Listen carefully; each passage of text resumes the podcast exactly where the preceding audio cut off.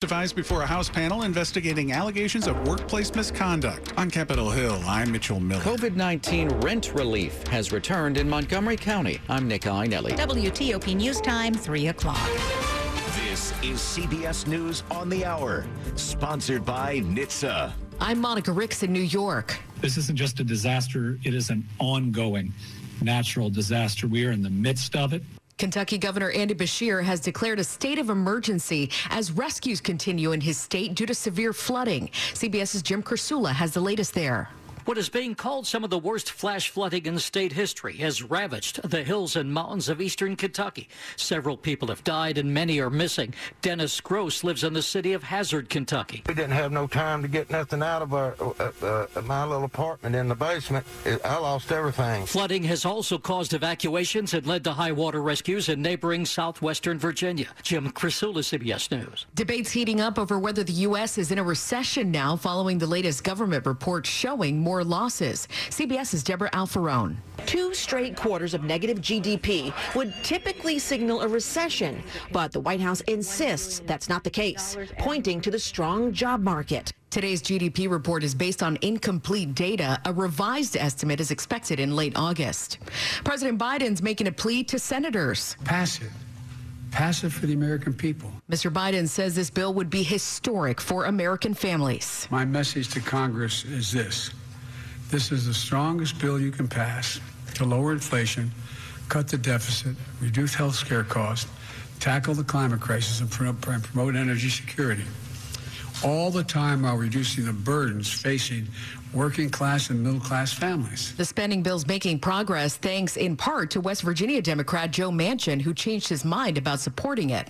President Biden and China's president spoke for two hours today amid rising tensions over Taiwan. CBS's Steven Portnoy has details. The suggestion that if the United States or its leaders more strongly align themselves with the idea of Taiwanese independence, well, that's playing with fire that could wind up with the U.S. set on fire. We've not yet heard a direct response from the White House to that veiled threat. Well, now that the U.S. and Russia are discussing a possible prisoner swap to get Americans Brittney Griner and Paul Whelan back home, Whelan's brother David tells CBS Mornings he's hopeful. The difference, I think, really is that the offer is publicly known. So we know for sure that an offer has been made. We know that the U.S. has acted. They may have made offers in the past that weren't accepted. And so I'm, I'm cautiously optimistic. JetBlue has agreed to buy Spirit Airlines for $3.8 billion. That deal comes a day after Spirit and Frontier Airlines agreed to abandon their their merger. The government, though, still has to approve it. The Dow up 377 points this hour. This is CBS News. Never miss a moment. Top news from WTOP 24 7 365. Listen on air, on Alexa, and on the WTOP app. 303 here on WTOP Thursday afternoon, July 28th, 2022. 87 degrees in Gaithersburg.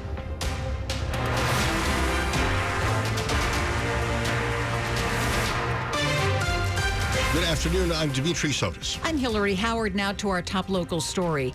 D.C. Mayor Muriel Bowser is asking the federal government to activate the D.C. National Guard indefinitely in response to the busing of undocumented migrants into the district, which she is calling a humanitarian crisis at a tipping point. We need the federal government to be involved. So I've asked um, for the deployment of the Guard as long as we need the Guard to deal with the humanitarian crisis that we expect to escalate. The number of people crossing the border seeking asylum, we expect to only go up. Uh, and we need to make sure that there is a national response, not an ad hoc, city by city state by state response. Since April, Texas Governor Greg Abbott and Arizona Governor Doug Ducey, both Republicans, have bussed thousands of migrants here to protest White House immigration policy. Bowser wants the D.C. Armory to be used as a processing center. New this afternoon and related, immigration agents found more than 70 migrants living in houses operated by human smugglers in Northwest D.C. NBC News has seen internal documents that show 13 children and 60 adults were found by ICE as part of an operation that targeted six homes believed to be operated by human smugglers. The agents also found $95,000 and a small amount of cocaine. Undocumented migrants frequently pay smugglers to bring them across the border and keep them hidden as they make their way to their final destination in the United States. So far, there is no response from ICE. Some of you will not have to wait as long at some metro stations to catch a train starting Monday. That was one of the first announcements made by the system's new GM after being officially sworn in. As he's listened to riders this week, service frequency hands down, I think is the is the topic I've heard the most about. And in that vein, Metro General Manager Randy Clark announced, uh, effective Monday, we will go from 20 minute frequency to 15 minute frequency on the blue line, the orange line, and the silver line. He also said that a key safety milestone for the Silver Line extension is expected in October, though he stopped short of setting an opening date. Clark said about safety in general, We're either running safe service or the service should not run. John Aaron, WTOP News. 305 Washington Commanders owner Dan Snyder is testifying today before a House panel that is looking into what's called allegations of a toxic workplace. WTOP's Mitchell Miller on Capitol Hill. The testimony behind closed doors and done virtually comes after months of back and forth between Snyder and the House Oversight Committee. A panel spokesperson says Snyder needs to answer questions related to the team's workplace without hiding behind non disclosure agreements. Women who formerly worked for the team have told the panel about sexual harassment and a hostile environment that treated them like objects. NFL Commissioner Roger Goodell told the committee last month an investigation found lots of problems. For a prolonged period of time, the commanders had a woefully deficient HR function. For its part, the team has said it has addressed the issues and is committed to reforms. On Capitol Hill, Mitchell Miller, WTOP News. So, you know, the heat index is expected to hit around 100 for some folks this afternoon. And because of that, D.C. declared a heat emergency.